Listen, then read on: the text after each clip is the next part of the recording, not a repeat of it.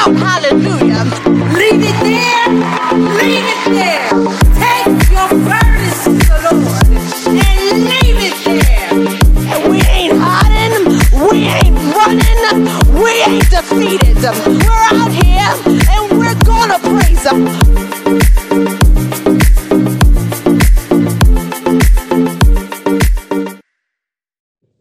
Hey there, Speak Life family. We are in the house.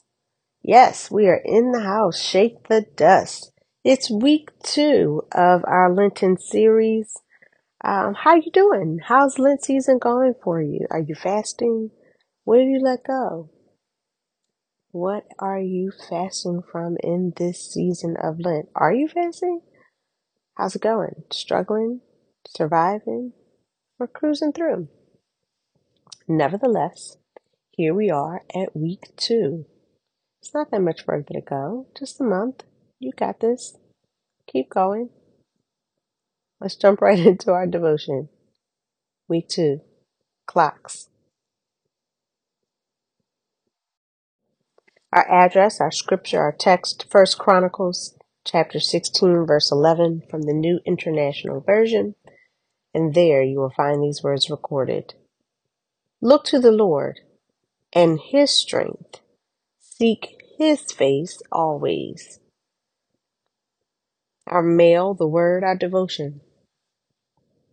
In my mother's house, she has a clock hanging up in the kitchen, and at the top of every hour, it plays the song Amazing Grace.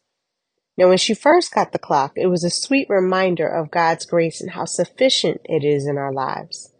Now, years later, it's a reminder of just how fast time is going.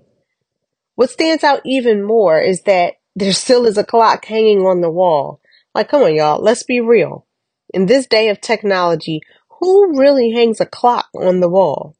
There's Alexa, Apple, automatic alarms and alerts. Nothing is analog anymore.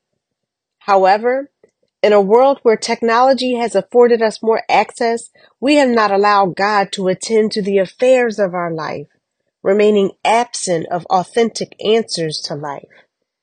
We fill our calendars and schedules with obligations to further advance our careers and cash flow, but we lack connection with each other and with God. Our calendars connect to CarPlay, desktops, and sync with our devices, sending alerts to meet deadlines, go to the meeting, remember the project, pick up the kids. But where is God? Is God on our schedule? Is He a priority? Do we schedule time to meet God? With technology, we are so connected.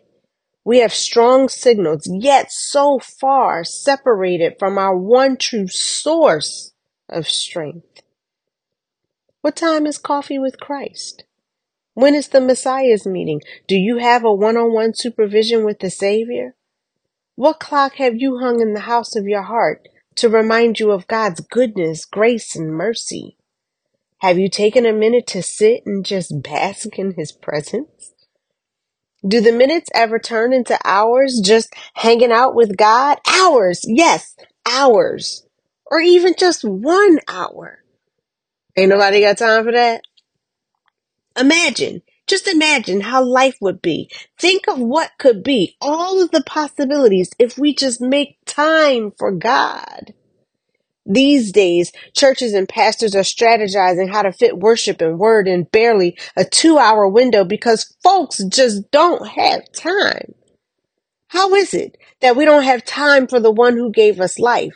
How is it that we don't have time for the one who protects, loves, guides, provides, who shelters, feeds, and keeps us? Our text tells us to seek his face always. Y'all, that's all of the time. Would you enjoy your spouse if they never took time to talk to you? Would you, would your job keep you on the team if you didn't show up? Would you allow your children to ignore you if you're asking for their attention? Imagine what God feels when we don't make time to spend with Him. The Lenten season is about reflection, repentance, renewal, and relationship with the Redeemer.